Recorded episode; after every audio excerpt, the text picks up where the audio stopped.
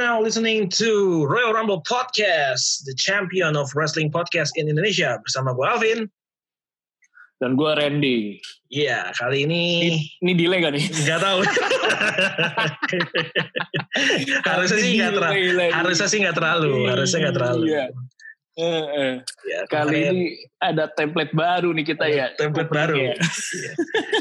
Terima kasih kepada siapa kemarin ya? Gue lupa di Twitter dia ngomong opening Royal Rumble Podcast tuh pasti bersama gue Alvin dalam kurung delay, sinyal tidak stabil, titik-titik titik dan gue Randy. Nah,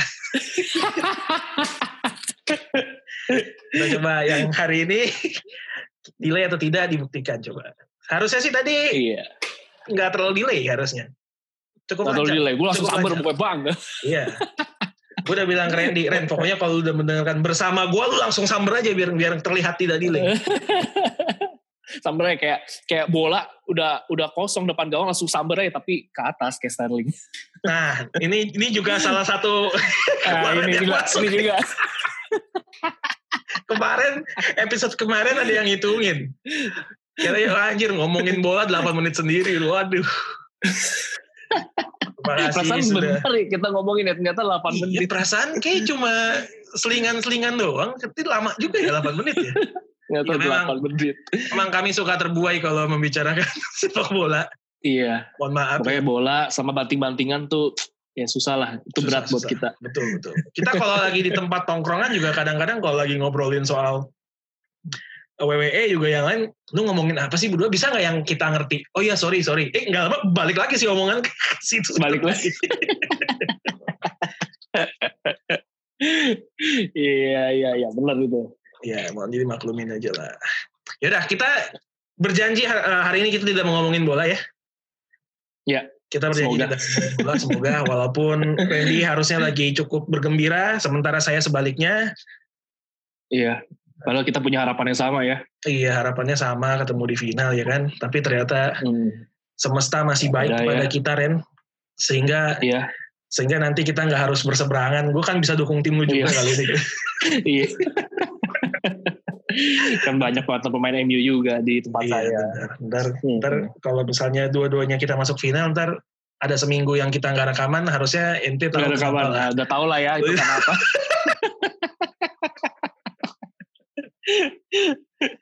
kan bola lagi kan lo ayo Eh, iya, bola ya, lagi. ya cukup cukup cukup cukup cukup Lebih 8 menit nih. Ya, cukup cukup cukup kita kita kita bahas bulat kita bahas bulat Em, minggu ini penting nih karena kita menjelang NXT Takeover dan juga SummerSlam kita punya beberapa match yang sudah dipastikan dan kayaknya seperti biasa juga ada satu atau dua yang belum dipastikan juga. Kita mau bahas nanti prediksi-prediksi kita seperti apa. Tapi sebelum itu kita ada sekilas info. Ada berita-berita yang cukup penting dari sekitar dunia gulat. Em, coba gue nggak tahu nih Randy udah dengar berita-beritanya atau belum. Yang pertama Ren, John Cena memilih Bray Wyatt dan Seth Rollins sebagai dua superstar yang paling brilian sepanjang WWE tanpa penonton. Setuju atau tidak? Hmm. Ini relatif ya. Cuman gue penasarannya John Cena nih bilang dalam sudut pandang apa? Sebagai pegulat profesional kah atau sebagai entertainer? Kalau misalkan sebagai entertainer, dalam apalagi kacamata film, gue setuju sih. Tampilannya Seth Rollins sama Bray Wyatt sih emang emang oke gitu. Tapi kalau sebagai suguhan wrestling menurut gue itu relatif sih. Gue masih lebih tertarik lihat eh, sepak terjangnya Randy Orton sama Drew McIntyre gitu. Wis, memang seru itu. Iya, iya. Terus kayak kalau misalkan itu masih masih ada siapa lagi ya? Kayak NXT juga banyak yang seru gitu. Nah itu yang gue makanya gue nggak tahu nih John Cena melihatnya dalam kacamata apa gitu. Tapi kalau emang secara sinematografi itu Bray Wyatt ya oke emang. Film-filmnya tuh nuansa film ya maksudnya. Eh, menurut gue oke gitu apalagi sama Braun Strowman yang kemarin sama Alex Habis kan itu kan apa ya itu kan gimmick banget gitu loh ceritanya tapi sebagai entertainment ya menarik memang ya Seth Rollins apalagi dengan dia sebagai Messiah dengan apalagi sebelumnya ya. Berarti kan kalau dia bilang oke okay, kan nggak nggak nggak hanya dalam beberapa minggu ini tapi dari dari bahkan dari awal Maret kali ya yang emang iya, betul, isu betul, corona betul. sudah merebak dengan gimmick dia sebagai Messiah. Menurut gua Monday Night Messiah ini ya Seth Rollins ya memang memang the true entertainer sebagai dia heel saat ini gitu. Apalagi dengan adegan ini kan ngorek mata ke itu kan wih itu juara banget. Seth Rollins juga ngomong gini, ini kalau eye for an eye terjadinya di Attitude Era, orang-orang tuh pasti nggak bakal komplain. Nah, lu setuju nggak tuh sama apa yang dikatakan sama Seth Rollins? Bisa jadi sih, ya bisa juga, bener, bisa juga.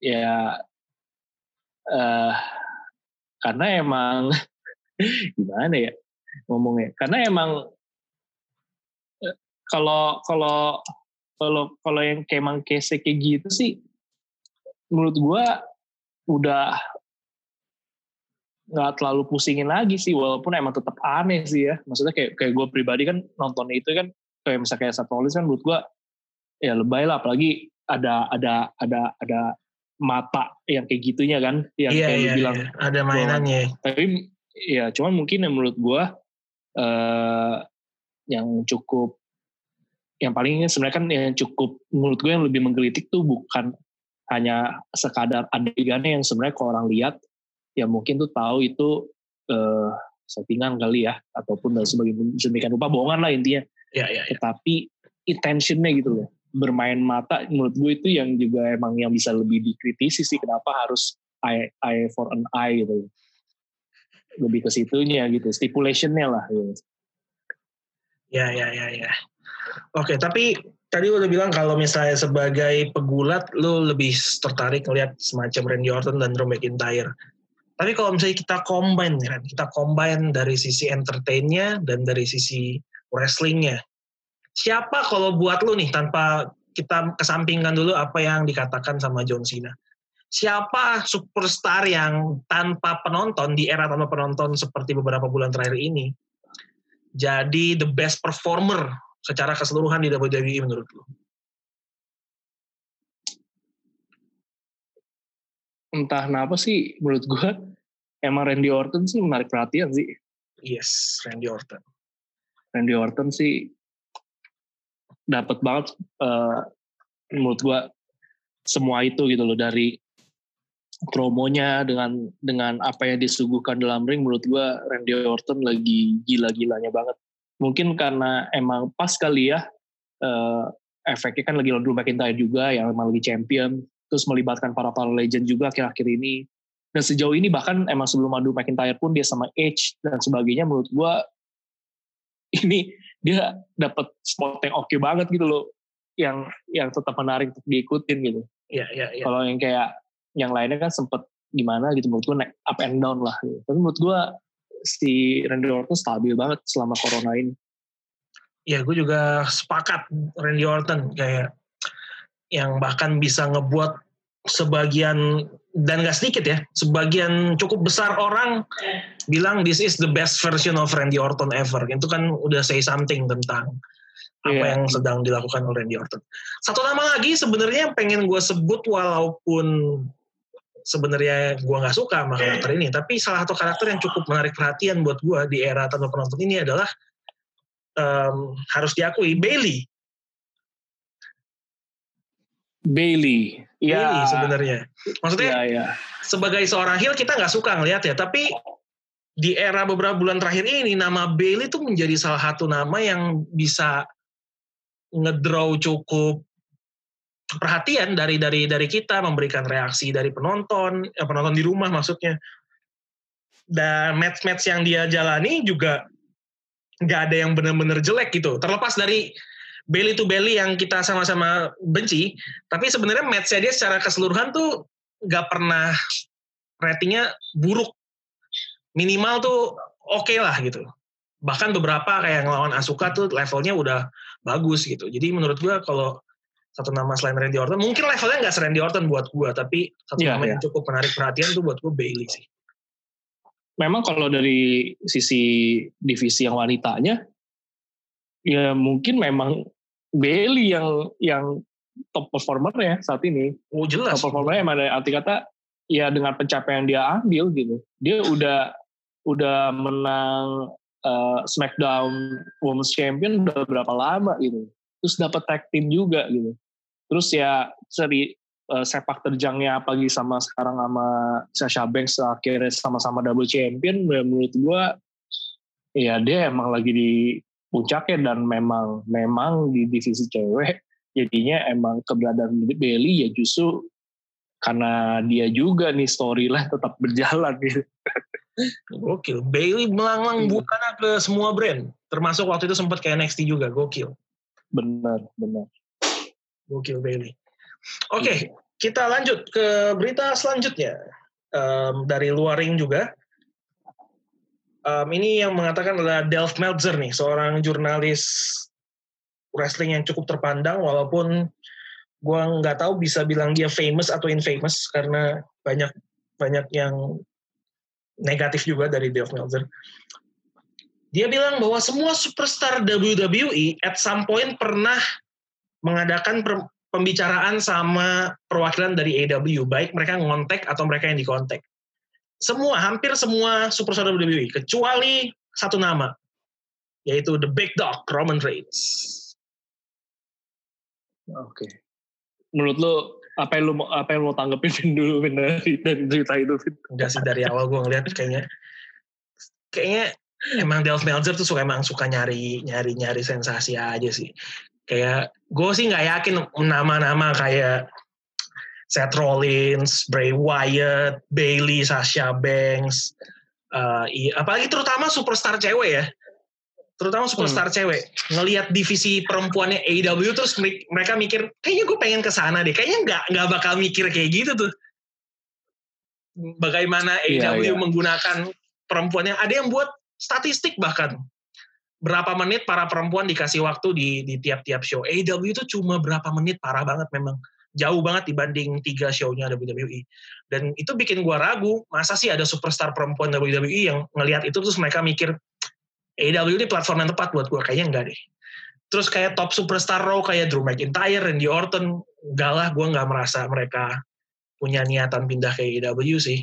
Walaupun hmm. mungkin kalau mereka negosiasi kontrak sama WWE, keberadaan AEW bisa jadi um, senjata mereka untuk dapat nilai kontrak yang lebih bagus mungkin. Tapi kalau mereka hmm. punya niatan pindah, gue rasa enggak deh.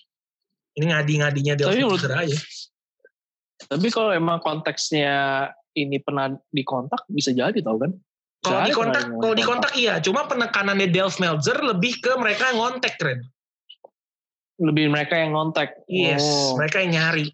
Kayaknya kalau kalau yang di puncak karir kayaknya sih nggak nggak ada alasan ya untuk Betul. melakukan hal tersebut gitu. Masa dia iri gara-gara ngeliat Sean Spear pindah gitu kan? Enggak sih kalau ya. ngeliatnya Sean Spear mah kayak nggak batal tuh kayak uh, Sean Spear di sana membuat saya ingin pindah ke sana. Enggak lah. ngeliatnya John Moxley oke okay lah kenapa ngeliat Sean Spear?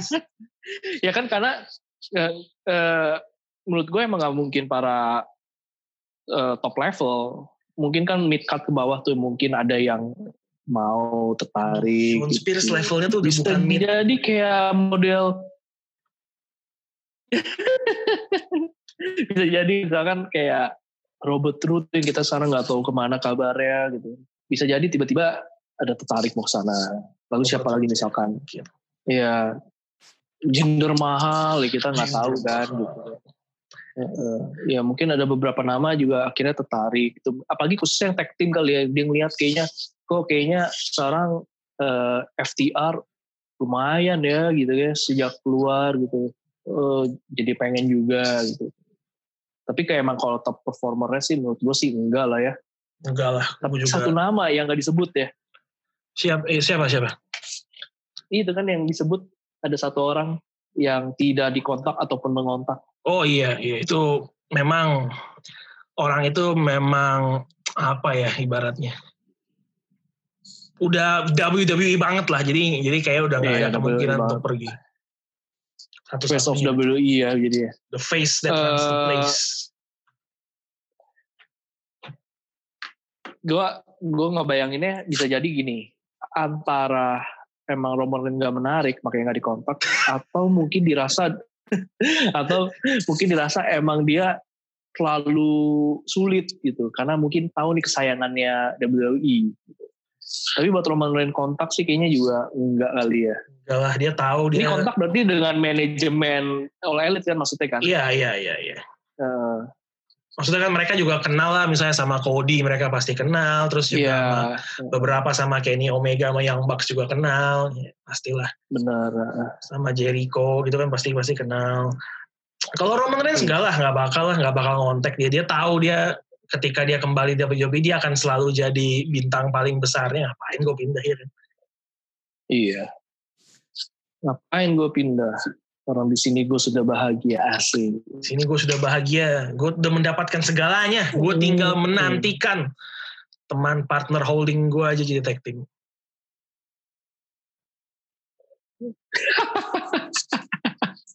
si itu Baron Corbin. Baron Corbin. tinggal di Baron Corbin. The King and the Big Dog. King and the Big Dog. Oh. Iya. Tapi rumor ini juga sudah dibantah oleh uh, Braun Strowman lewat IG story-nya. Dia ngupload percakapan dia sama siapa, sama jurnalis juga gue lupa bahwa katanya itu iya. cuma upayanya Meltzer rumor. untuk mencari clickbait aja. Untuk dapetin klik aja. Rumor ya. Rumor-rumor semata. Tidak benar. Um, iya. Kemudian, yang, apa lagi? Apa? Enggak, tapi gue perasaan gini, yang perasaan itu berita tentang Roman Reigns kan sebenarnya, atau uh, secara keseluruhan? Secara keseluruhan sih, cuma memang dia nyebut nama oh, Roman Reigns. Iya. Karena Saya dia kenapa, bilang, kenapa kenapa? Karena dia bilang sih dalam bilang, bilang semua kecuali Roman Reigns ya Braun Strowman kan merasa gue masuk ke semua nih. Oke okay, oke. Okay, Mungkin okay. merasa merasa kayaknya mending gue jawab gitu. Iya. Oke oke. Sudah dibantahkan jadinya ya. Tuh Sudah ya. dibantah ya. oleh The Monster Among Men. Um, dan kemudian ada berita yang cukup disayangkan sebenarnya karena bukan berita menggembirakan bahwa di luar rumah Sonya Deville polisi menangkap seorang yang ditengarai mencoba melakukan penculikan kepada Sonya. Dia ini stalker, stalkernya Sonya, dan ditangkap di depan rumahnya lagi mengintai. Dan di antara bawa barang bawaannya dia bawa pisau, bawa lakban, dan banyak barang-barang um, yang mencurigakan lainnya. Tahu ya tukang listrik. Tahu ya tukang listrik. Saya mau benerin kabel. Saya mau benerin kabel. Si so soalnya AC-nya rusak. Ditangkap ditangkap padahal tetang misalnya tetangganya kan pesen kan tetangganya Sonya Deville gitu. Kan nih orang bingung nih alamat tuh mana ya? Saya bingung gitu lihat-lihat lihat-lihat lihat ditangkap Sonya lihat kan nih orang ngapain nih ngelirik-ngelirik jam segini? Oh gue telepon 911 polisi ya. ditangkap akhirnya. Ditangkap tapi itu emang terbukti ya ada niatan jahat nih berarti. Terbukti, terbukti, terbukti. Ya, yeah. Sonyanya juga udah rilis statement bahwa um, dia aman, dia gak kenapa-napa dan dia cukup merasa terganggu lah. Maksudnya ada ada upaya-upaya itu terhadap terhadap dia, tapi untungnya dia gak kenapa-napa.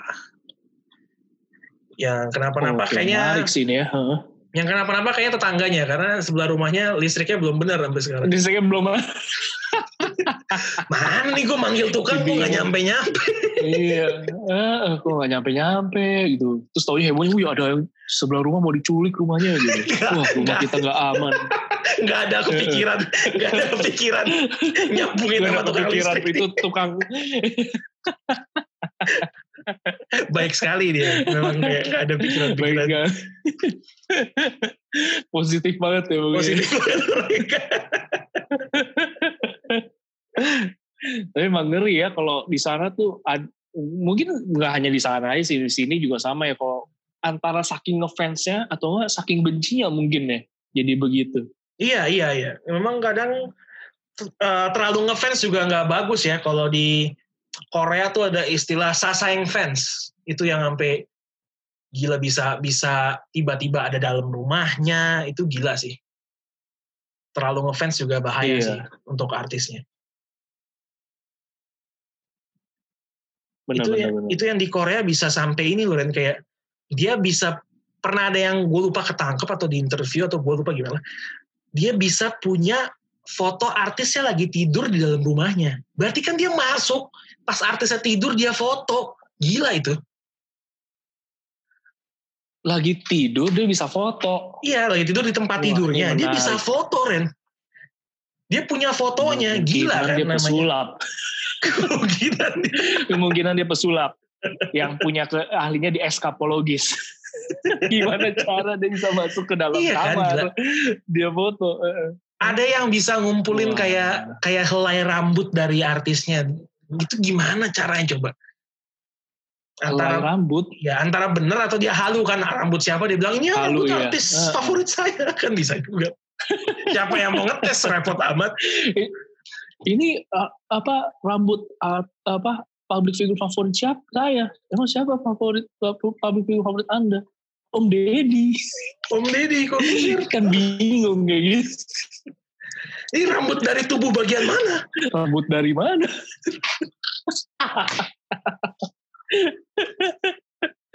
ya, kayak gitu-gitu tuh baru halu tuh. Tapi emang moga-moga aman lah ya. Maksudnya hmm, ngeri juga kalau tiba-tiba salah satu superstar WWE tiba-tiba hilang gitu gak diculik. Gak kebayang gue. iya iya. Mudah-mudahan sih nggak ada lagi yang kayak gini-gini ya. Udahlah kalau Bener-bener. kalau ngefans atau kalau benci udahlah. Kita su- cukup menikmati saja dari jauh. Kalau benci juga ingat bahwa itu cuma karakter mereka bukan kepribadian mereka aslinya. Jadi jangan terlalu berlebihan juga lah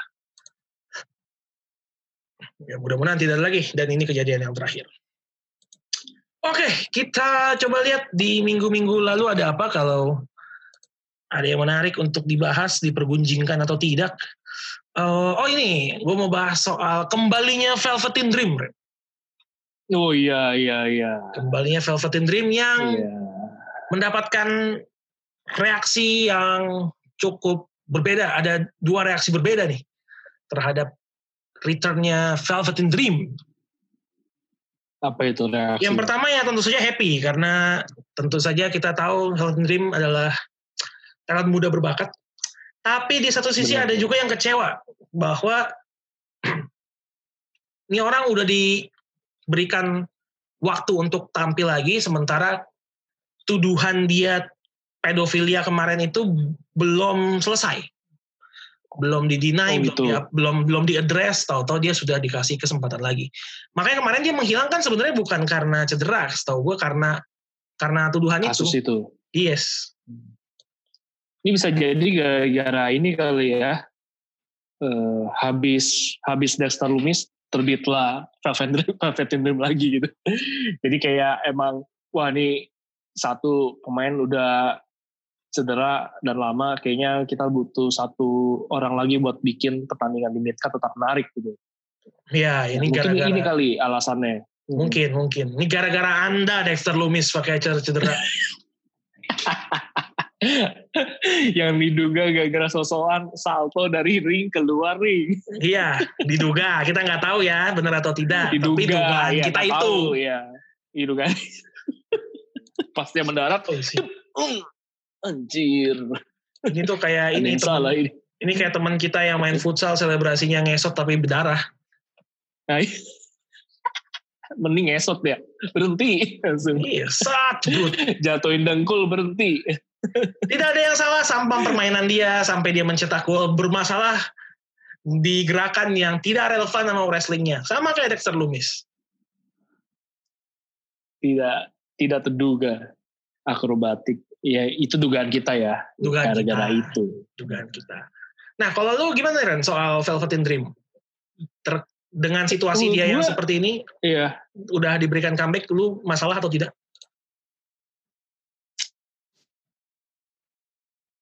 ya gue menilainya sih gue bener-bener dari sisi gue menikmati acara ya Oke, menurut gue sih itu menghibur sih menurut gue tepat banget sih menurut gue kayaknya ya kayak tadi gue bilang gitu gak ada ya Dexter Lumis akhirnya cuma Timothy Thatcher sama Finn Balor kayaknya ada yang kurang gitu loh kurang. Tapi adanya satu orang lagi nih Velvet Dreams menurut gue itu akan memperkaya cerita gitu. Akan seru gitu perjalanannya. Ya. Menarik gitu. Jadi menurut gue secara secara apa yang disuguhkan di NXT sih menarik ya. Emang terlepas dari kasus pribadi yang ada gitu. Yep. Ya gue paling cuma bisa komen itu doang sih. Ya kalau emang terlepas kasusnya dia ya gue bingung juga ya.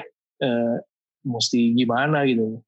Betul betul. Ya kita juga bingung sih. Um, kita cuma bisa mempercayai apa yang kita baca di berita aja. Dan kemarin terakhir Mm-mm. update-nya adalah Triple H bilang bahwa mereka udah melakukan investigasi dan kesimpulannya tuduhan tersebut tidak benar.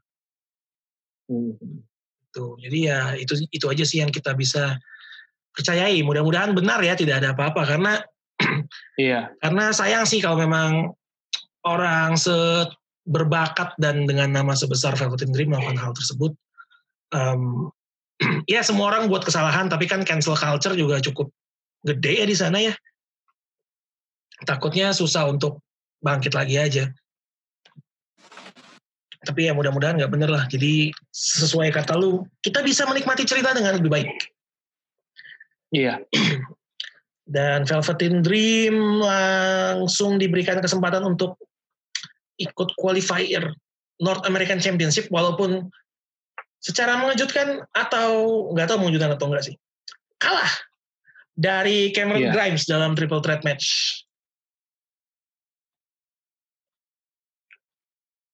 Dan dan Velveteen Dream setelah itu malah nyerang eh, Kushida yang akhirnya dia dikonfrontasi oleh Finn Balor. Wah, ini dia nih.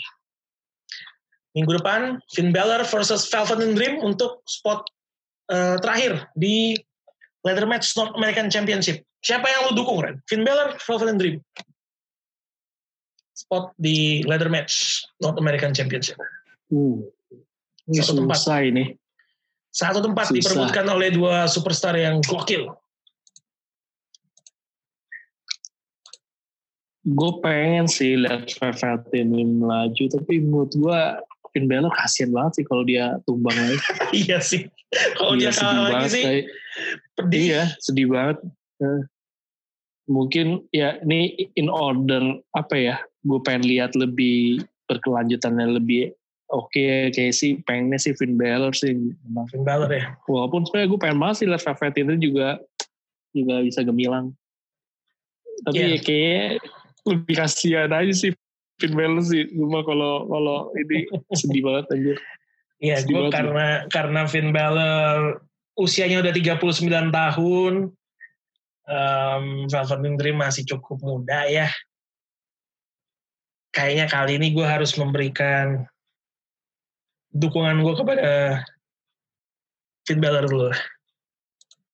Finn Balor. Finn Balor dulu aja ya. Asli. Taunya Beler dia, Finn Balor. Kalau bener tapi bener kata lu dan kalau kalah lagi sih pedih sih. pedih, Kesian, pedih, kesian, pedih. kesian. Sian. Berat, berat, berat. Demon King-nya udah gak muncul lagi. Sudah tidak muncul lagi. Oke, kalau begitu eh, NXT kayak beberapa banyak yang filler juga ya. Kita lanjut aja ke SmackDown nanti kita bahas NXT lagi di Takeover di prediksi kita. SmackDown, ada apa di SmackDown? SmackDown, SmackDown, SmackDown. Iya. Oke, penantang baru dari Bailey sudah ditentukan melalui sebuah battle royale yang melibatkan orang-orang dari ketiga brand dan secara Iya. mengejutkan pemenangnya adalah The Empress of Tomorrow, Asuka. Asuka. Apa ini? Sepertinya, sepertinya, eh, apa ya, ke, jadi beralih ya. Kenapa dua-dua jadi lawan Gelarnya kan Asuka? padahal, iya. Padahal kan gelarnya kan yang hilang kan diambil sama Sasha Banks. Tapi tertariknya, eh maksudnya akhirnya ujung-ujungnya ke Bailey. Ya, tapi, tapi, ini Sasha Banks juga sih dia, ya. Ren. nggak nggak masalah juga kan iya Bisa, Iya, eh, tapi yang terakhir itu ada kemungkinan ini nggak sih jadi ya? Eh, gue nggak tahu ya. Ini bakal plotnya ke mana? Adanya kan ada Shayna Baszler juga tuh. Oh enggak, akhirnya tuh nanti di SummerSlam Asuka akan tanding dua kali. Kan Sekali nggak ngelawan mungkin ya dia double champion ya. sekali ngelawan Sasha Banks untuk Raw Women's Championship, sekali ngelawan Bailey untuk SmackDown Women's Championship. Gue ngertiin. Gokil. Kalau sampai menang hebat. Rekor lah itu, rekor baru lah.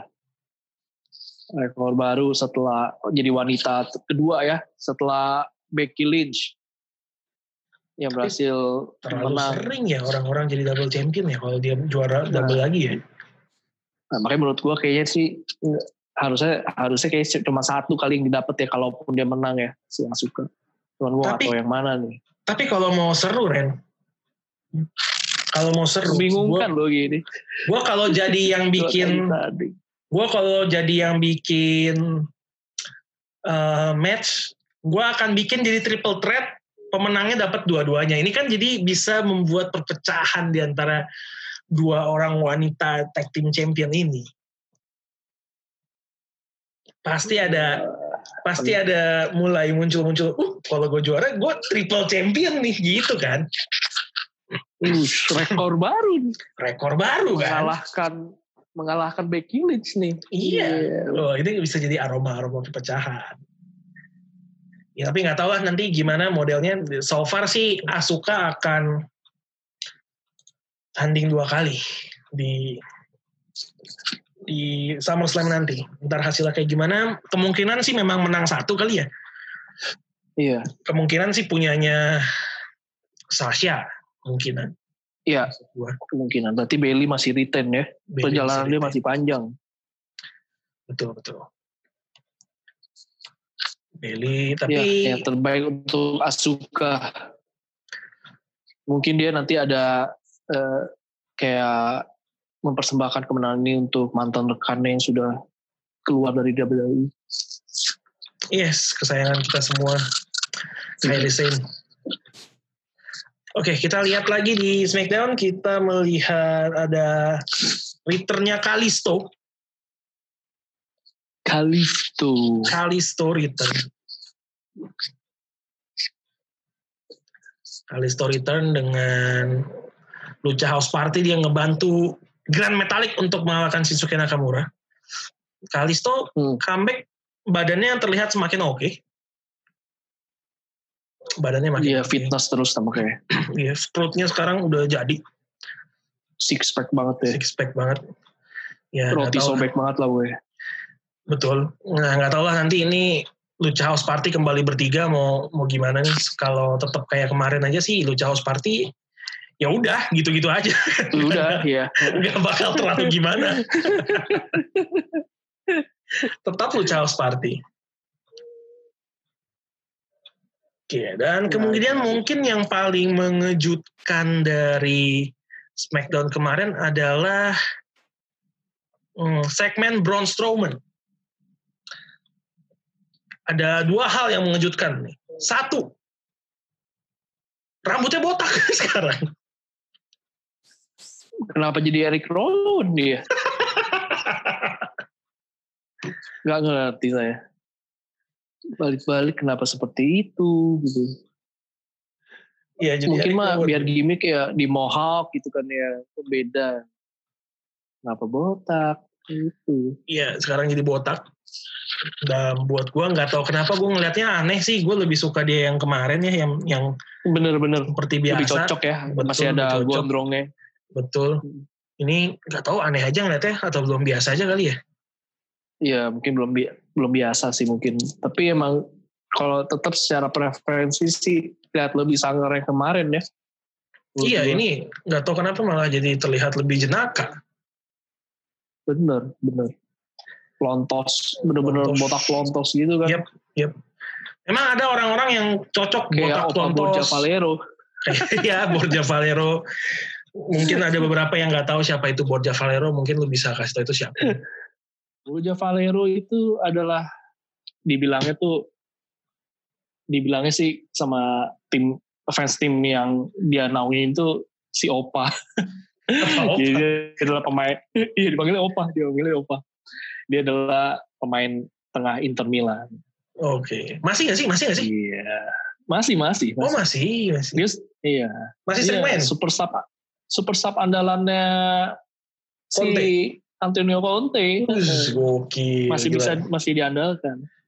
Dia tuh li- di di Eropa ya secara statistik, tapi gue nggak tahu nih ya, ini bener apa ngitungnya bener atau enggak ya sejauh ini dari dua- musim 2019 sampai 2020 pas akurasinya peringkat dua cuy. Gokil. Pas akurasinya peringkat dua. Hebat juga nih Opa. Mungkin karena dia jarang apa waktu jarang main tapi operannya oke terus kali ya. Jadi secara persentase bagus. Mungkin, tapi kan memang Mungkin. mungkin tapi kan memang pemain-pemain yang biasa nggak punya speed, nggak bisa bawa, memang biasanya sih kelebihannya ada di passing. Kekuatannya passing ya. Iya, makanya masih, itu. Iya makanya masih dipercaya. Nah itu kenapa tiba-tiba Braun Strowman rambutnya menjadi botak sekarang? Itu pertanyaannya. Braun Strowman, apakah dia mau mengikuti jejak Eric Rowan mungkin sepertinya memang benar. Iya, mau ikutin jejak Eric Rowan kayaknya. Dia kangen sahabat lamanya. Biar mungkin me- me- mengaburkan pandangan Bray Wyatt. Ini Eric Rowan atau Braun Strowman? Tapi kalau Eric Rowan beda lah. Brewok warna brewoknya tuh nggak nggak Iya, nggak bisa di iya. merah ya dia. iya nggak bisa ditiru itu. Heeh. Kuning kemerahan ya. Benar-benar. Dan dan segmennya menarik ya dia sama Alexa Bliss kemarin sih menurut gue. Iya iya dan mengejutkan sih maksudnya kayak Alexanya merasa ya dia tuh memang sahabat sama Braun Strowman berkat mereka sempat tag team kemarin. Tapi di satu sisi ya Braun Strowman lihat sendiri lah akhirnya dia malah ngebanting Alexa Bliss. Cukup mengejutkan sih. Iya. gue nggak tahu apa yang ada di pikiran Braun Strowman apakah ini berarti dalam konfliknya dia sama The Finn Braun Strowman yang jadi heel? Karena tindak Ma- tanduknya 2-3 minggu terakhir emang heel banget nih Braun Strowman Justru malah mungkin The Finn yang malah mau nge-save Alexa Bliss. iya iya makanya tadinya kita mikir The Finn menggunakan Alexa Bliss untuk kayak jadi apa ya pancingan buat Braun Strowman kan tapi Iya. ternyata ini eh kebalik nih perannya ini lagi-lagi The Finn memainkan perannya ya semua orang yang ditantemin sama The Finn mengalami perubahan karakter yang cukup drastis nih Benar-benar. Finn Balor jadi heel, Seth Rollins jadi heel, John Cena menghilang, benar-benar menghilang ya sampai sekarang udah nggak muncul lagi setelah kalah dari The Finn. Pokoknya udah kejama sama The Finn, ya dia akan menjadi bukan dirinya lagi. Menjadi Aku bukan bukannya dirinya aku lagi. dulu lagi. Aku bukan boneka, Boneka. Boneka voodoo. boneka voodoo ya anjing banget itu. Coki emang. Keterlaluan. Boneka Terlalu voodoo. sadis. boneka voodoo bangsat banget. Oke, dan kemudian di SmackDown sama Raw ada dua hal, ada satu hal yang sama di dua-dua di kedua show-nya ada. Itu adalah kemunculan dari Retribution ya, Ren. Iya, iya, iya. Ini orang mau ngapain sih sebenarnya? Curiga saya. Iya, iya, nggak tahu mau ngapain. Yang menarik di Raw kemarin dia bisa maksa show-nya jadi ke ini loh, ke komersial break goblok. Belum Drew McIntyre lagi ngomong gambarnya diganti-ganti keterlaluan. itu McIntyre ngoceh gambarnya nggak jelas tuh apa udah, udah macem-macem deh. Ini yang yang apa? Yang yang gue bingungnya tuh sepasrah itu juga sih. Udah tahu nih ada orang yang emang bisa menggerecok gitu. Itu tuh menurut gue agak lucunya ya kok bisa gitu loh. Akhirnya ini bisa kayak mensabotage segitu luas gitu loh. Ya walaupun ini storyline ya tapi menurut gue lucu aja sih. Iya, yang patut dikritisi nih security securitynya nih mana securitynya benar, performance center. Berapa kali show nih orang-orang bisa rusuh terus. Itu kan nanti kan bisa jadi, bisa jadi menjadi inspirasi bagi kaum-kaum lain gitu. Wah, kayaknya seru juga ya kalau saya melakukan sabotase juga ke Iya, WWE. Jangan-jangan, jangan-jangan itu yang mau mau mau menerobos rumah Sonya Deville ini gak lihat retribution. Jadi jadi punya ide dia. Gara-gara retribution. Jauh. Retribution. Inspirasi dia gitu. Dan yang menarik dari retribution jumlah orangnya nambah ya. Iya. Gue lihat nih makin banyak nih. Kemarin berlima minggu lalu nih sekarang nambah. Tapi nambahnya lumayan sih badannya lumayan gede lah. Jadi jadi agak lebih sangat. Iya. Kalau yang berlima kemarin nih anjir cruiserweight semua apa gimana pendek-pendek bener. Nah, yang Bener. menarik soal retribution Ren. MVP ngeklaim bahwa otak di balik retribution adalah Apollo Crews. Gimana menurut lo? Ren? Ini apakah klaim Hmm. tanpa dasar atau MVP mengetahui sesuatu yang kita nggak tahu? Waduh. Segala sesuatu emang bisa mungkin sih. Tapi Tapi nggak gini juga. nggak mungkin Crews. Nggak mungkin Apollo Crews. Nggak mungkin lah. Seorang yang tiap minggu cengar-cengir tuh nggak mungkin nggak mungkin bisa merencanakan hal kayak gini. Dia nyebarin hoax gitu. Di sini bisa dituntut dia tuh. Pencemaran nama baik. iya. Apa apa dasarnya Apollo Crews dia dia pria baik-baik seperti itu? Iya. Tidak mungkin. Ini mah karena dia nggak suka aja sama Apollo Crews makanya di mention. Iya, ini dia mungkin eh, terinspirasi untuk itu clickbait sama kayak berita tentang All Elite. Ya, betul betul betul. Apollo Crews enggak lah nggak mungkin lah. Kalau si Empang kemarin nge-tweet dan menarik gitu. Dia ngebahas soal retribution terus dia tweetnya gini. I know a thing or two about retribution. Eh, dia lagi nggak ngebahas soal nggak lagi ngebahas soal itu deh terus tapi dia bilang tweetnya kayak gitu. I know a thing or two about retri- retribution. Kayak ini orang pinter nyari biar orang bahas dia atau nggak tahu apalah. Tapi menarik juga tiba-tiba dia komen tentang hal itu ya. Iya makanya makanya gue either nih orang pintar gitu kalau dia nge-tweet kayak dia tahu nih gue nge-tweet kayak gini orang bakal ngomongin rumor tentang gue ada di balik retribusi Iya. bla bla bla bla atau emang ada sesuatu Mungkin bakal ke reveal-nya di SummerSlam kali ya. Hmm, mungkin mungkin di SummerSlam mungkin juga enggak. Ah, gue nggak tahu. Karena di SummerSlam mereka mau ngapain juga? Bingung juga. Di sabotase lagi. Ya, mungkin, iya, mungkin ngerecokin siapa gitu. targetnya so far soalnya targetnya bukan orang sih Ren. Kayak targetnya tuh ke WWE-nya Emang jadi ke company. ya. iya iya Tapi kayak saya maksud gua jujur ya kalau lama-lama gini sih males juga sih kalau buat Iya, gua ya. benar, benar, Karena benar, menurut gue kayak- emang kayak emang kayak pengganggu aja gitu.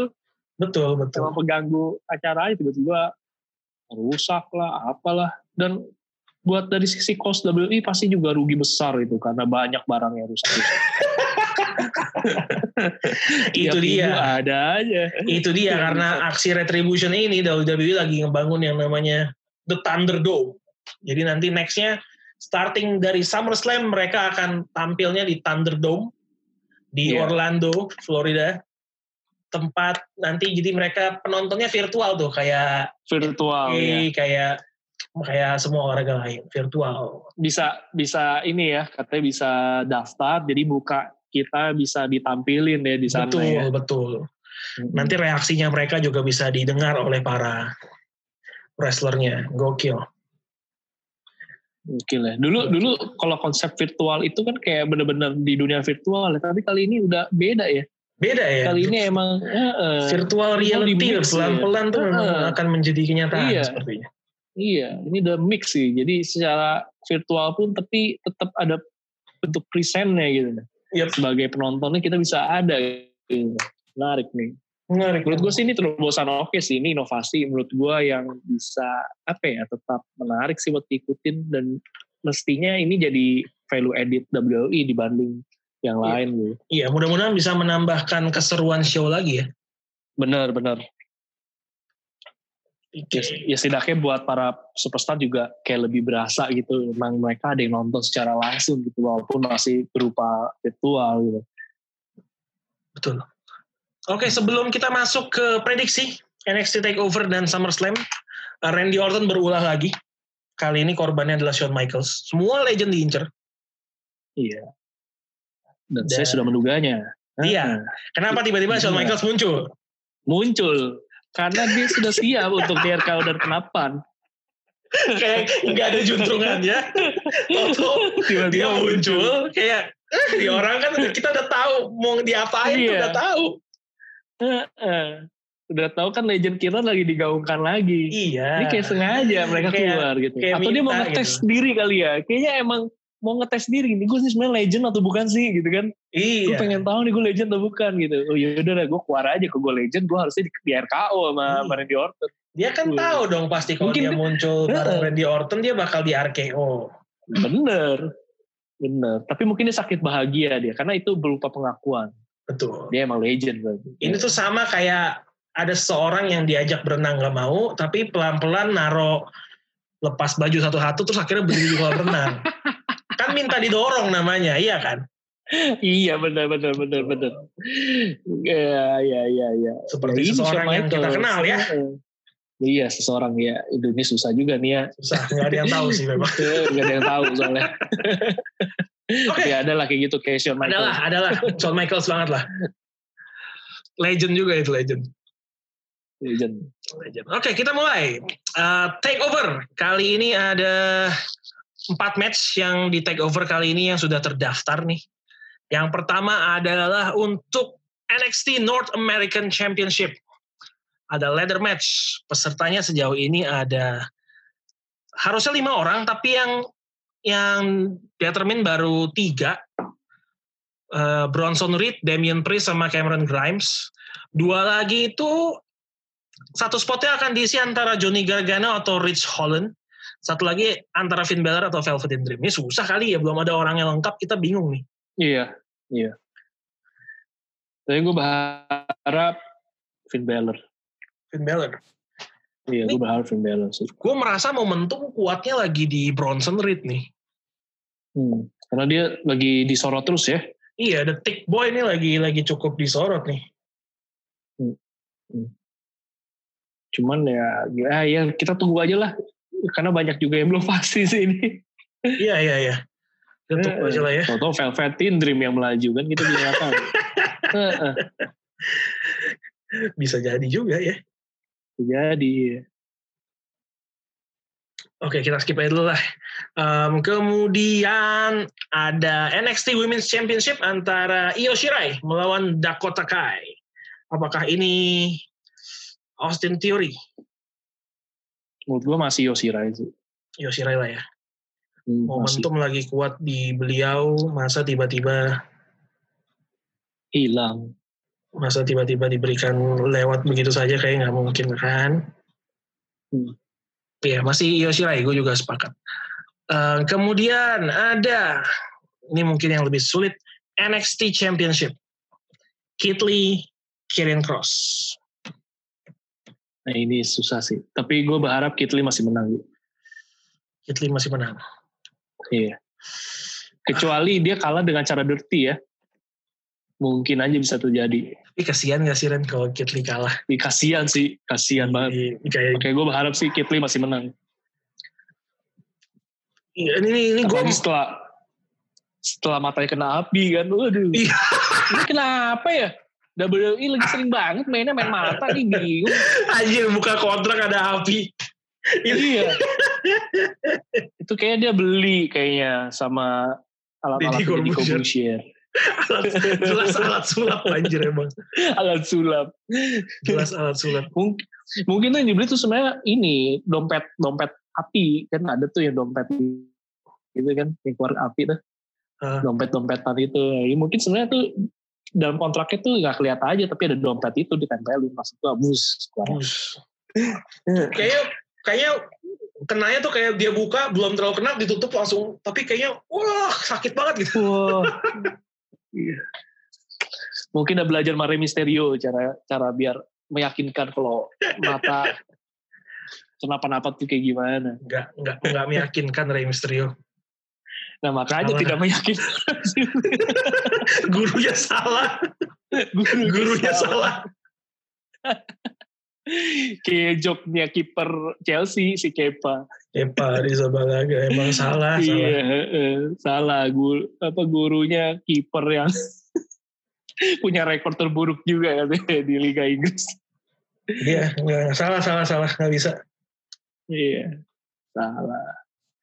Mesti mesti ini. Mesti, tapi mesti hati-hati nih sama Kieran Cross nih karena emang Betul. apa ya, menurut gue sih ini lawan kuat juga sih ini. Ya, tapi moga-moga Kitli masih masih megang lah. Gua- siapa pun yang menang gua nggak masalah. Yang penting yang kalah ke protek ke keperkasaannya bukan keperkasaannya kayak kesannya aneh banget. Maksudnya Masih kalah kalahnya kalah hebat lah gitu lah ya. iya iya Maksudnya iya iya. Ada perlawanan gitu loh, seru.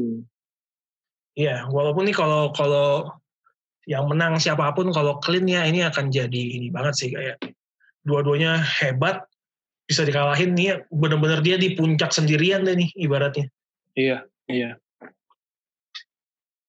Tapi emang Karen Cross lagi menarik sih. Dia melejit banget sih menurut gue. Dalam beberapa bulan aja dia bisa langsung sampai di step ini sih luar biasa menurut gue. Betul. Ini melesat banget sih begitu. gila-gilaan. Iya, begitu debut langsung melejit namanya.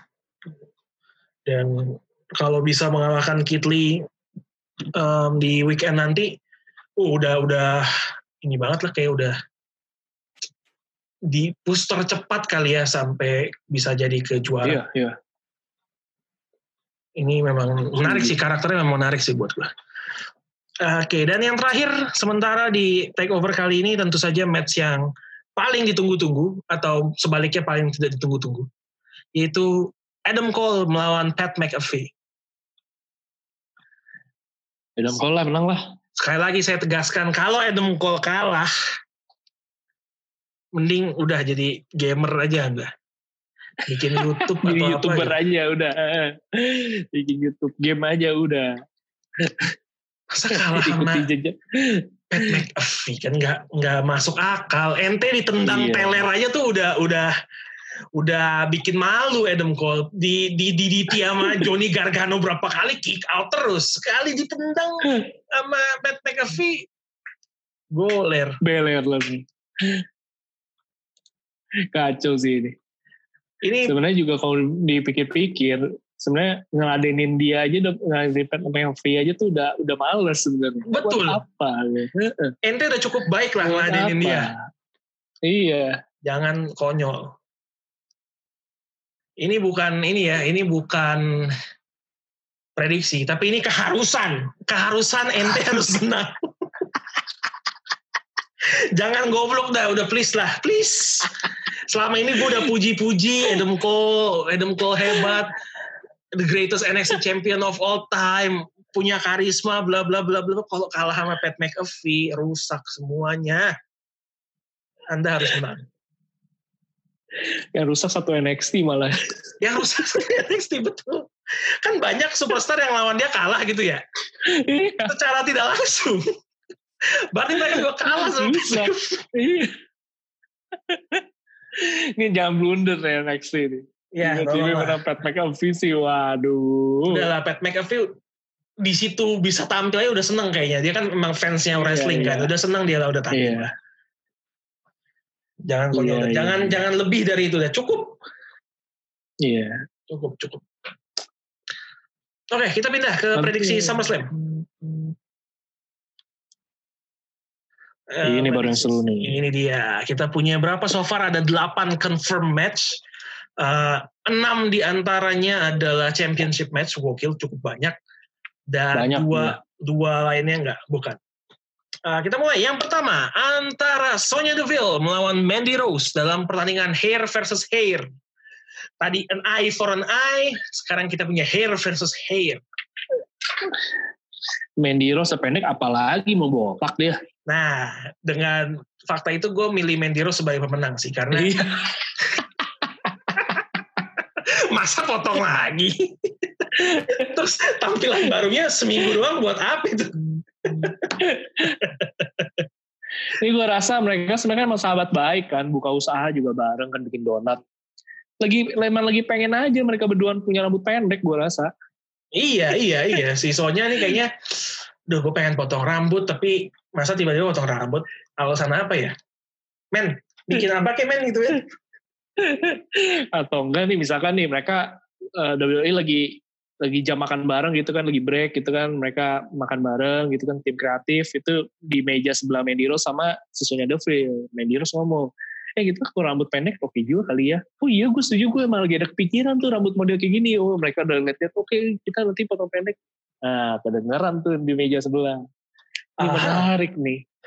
Biar mereka potong rambut tidak tanpa terbuang sia-sia, kita jadikan cerita saja. Kebetulan kita tidak punya cerita untuk mereka. Bener. eh. Kita Kebetulan kan eye for, eye for an eye kan jadi stipulation yang kayaknya menjadi pergunjingan Iya, betul. di era PG ini. Ya udah kita potong rambut saja. kan nggak bisa nggak melanggar ya. PG kan potong-potongan rambut tidak melanggar PG dong Iya, orang kan potong rambut kan wajar. Malah terlihat makin cantik.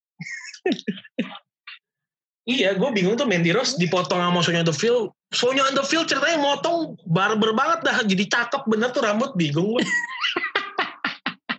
gue mah kalau benci sama orang rambutnya gue bikin jelek sama gue Nggak nanggung gitu. Pakai shaver aja kan langsung buang. Nah, gitu. Uh, Jadi telaten gitu dulu, telaten bener bingung gue juga dah lucu emang Nah, ini, Pak. ini kayaknya agak Austin teori ya. Kayak si Mandy Rose ya. Mandy Rose lah masa tampilan barunya Iya. cuma seminggu nggak enggak dong Iya dong enggak lah Iya, iya.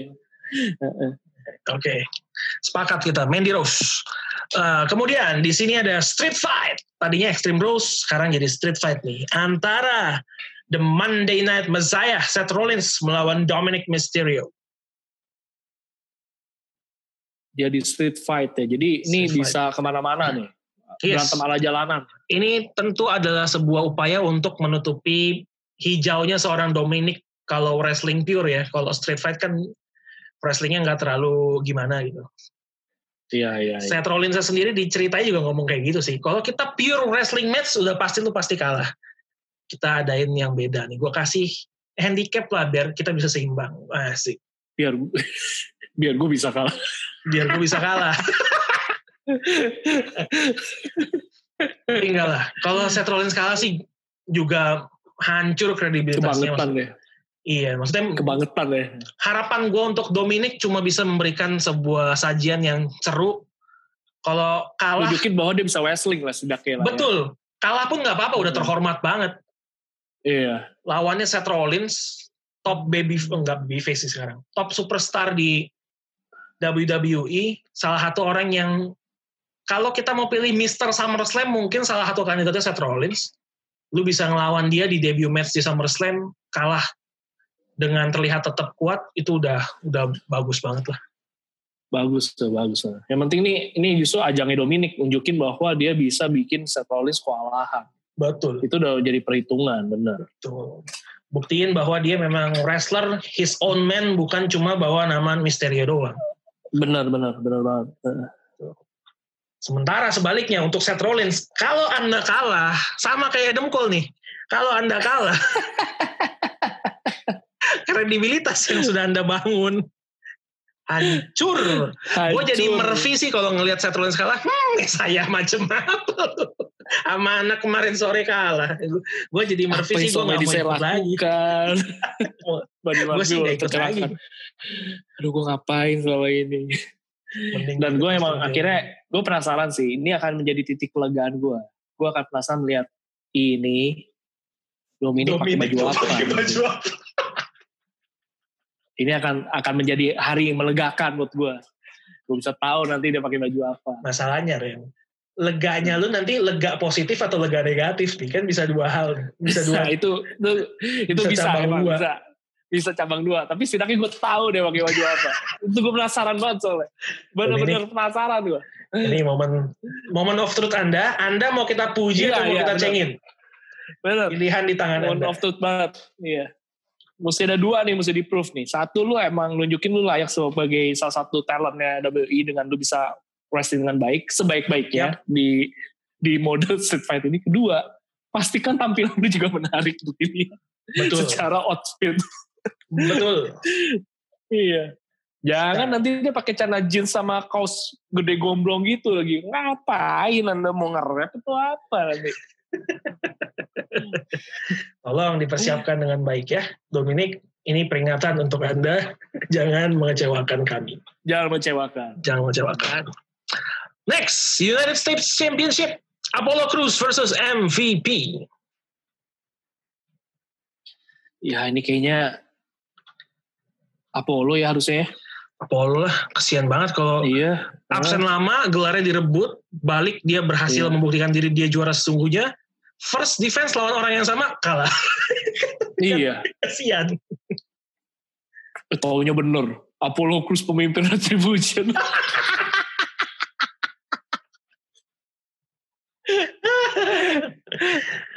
Kacau. Ya, gue berani Rusak taruhan. dunia persilatan. Ya, gue berani taruhan. Siapa pun yang denger ini, mention Royal Rumble ini, gue berani taruhan berapapun Apollo Crews bukan leader Retribution. Orang yang cengar-cengir doang kayak Apollo Crews tidak mungkin jadi seorang leader Retribution. Iya, iya, iya. Ini menarik nih. Apollo Crews Iya lah lah, ya. Apollo Crews lah. Apollo Crews lah ya. Apollo Crews. Apollo Crews lah. Um, walaupun nanti MVP pasti akan ditemani oleh Bobby Lashley dan uh, siapa? Shelton Benjamin. Tapi Apollo Iya. Crews juga udah punya teman sekarang. Ada Cedric Alexander, ada Ricochet, dan ada Mustafa Ali. Ngomong-ngomong Mustafa Ali, balik lagi pakai nama Mustafa Ali loh. Nggak cuma Ali. Iya. Kayak emang secara feng shui lebih bagus mungkin ya. Makanya dipakai lagi. Orang Arab ngomong feng shui. Nggak percaya gitu-gitu orang Arab. Ya bis balik lagi gitu. Berarti kan Iya, secara Mustafa Ali. apa mungkin lebih menarik gitu Mustafa Ali. Emang lebih Daripada bagus Ali, sih. Ali iya, lebih gimana gitu, lebih Iya, iya. karakter aja gitu. Betul, betul. Setuju gua. gitu. Gue juga lebih suka sih Mustafa Ali. Ini apa yang teman-teman ini yang grup-grup ini semua ya. Grup-grup ramping doyan-doyan loncat semua ya. Iya, iya benar benar. Geng-geng cruiserweight. Iya. Menarik nih Apollo Crews. Ren, Ren, Ren. Kita kan kemarin Ya. sempat ngomongin Ren. Retribution Ya. tuh isinya cruiserweight semua. Apa bener ya?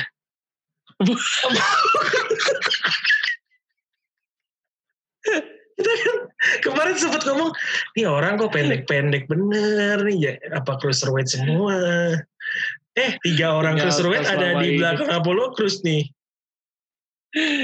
Ternyata sama ini. Oh iya kan Ali kan sempat diduga-duga itu kan. Hacker kan, hacker. Itu kan. heeh.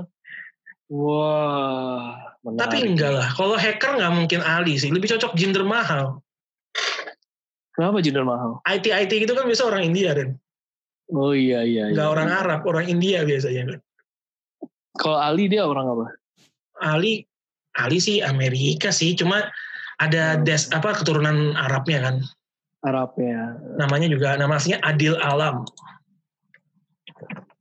Adil Alam. Adil Tapi Alam. tapi dia warga negara Amerika atau Amerika. Kanada gitu. Amerika kok Amerika, warga negara Amerika. Cuma memang em, lahirnya juga di Illinois, United States. Tapi memang keturunannya keturunan Arab. Menarik. Oke, Patut next. ditunggu nih nanti nih. Kita tunggu, kita tunggu. Apollo Crews lah menang tetap juara. Oke, next Raw Tag Team Championship, The Street Profits versus Andrade and Angel Garza. Ini menarik sih ini. Menarik.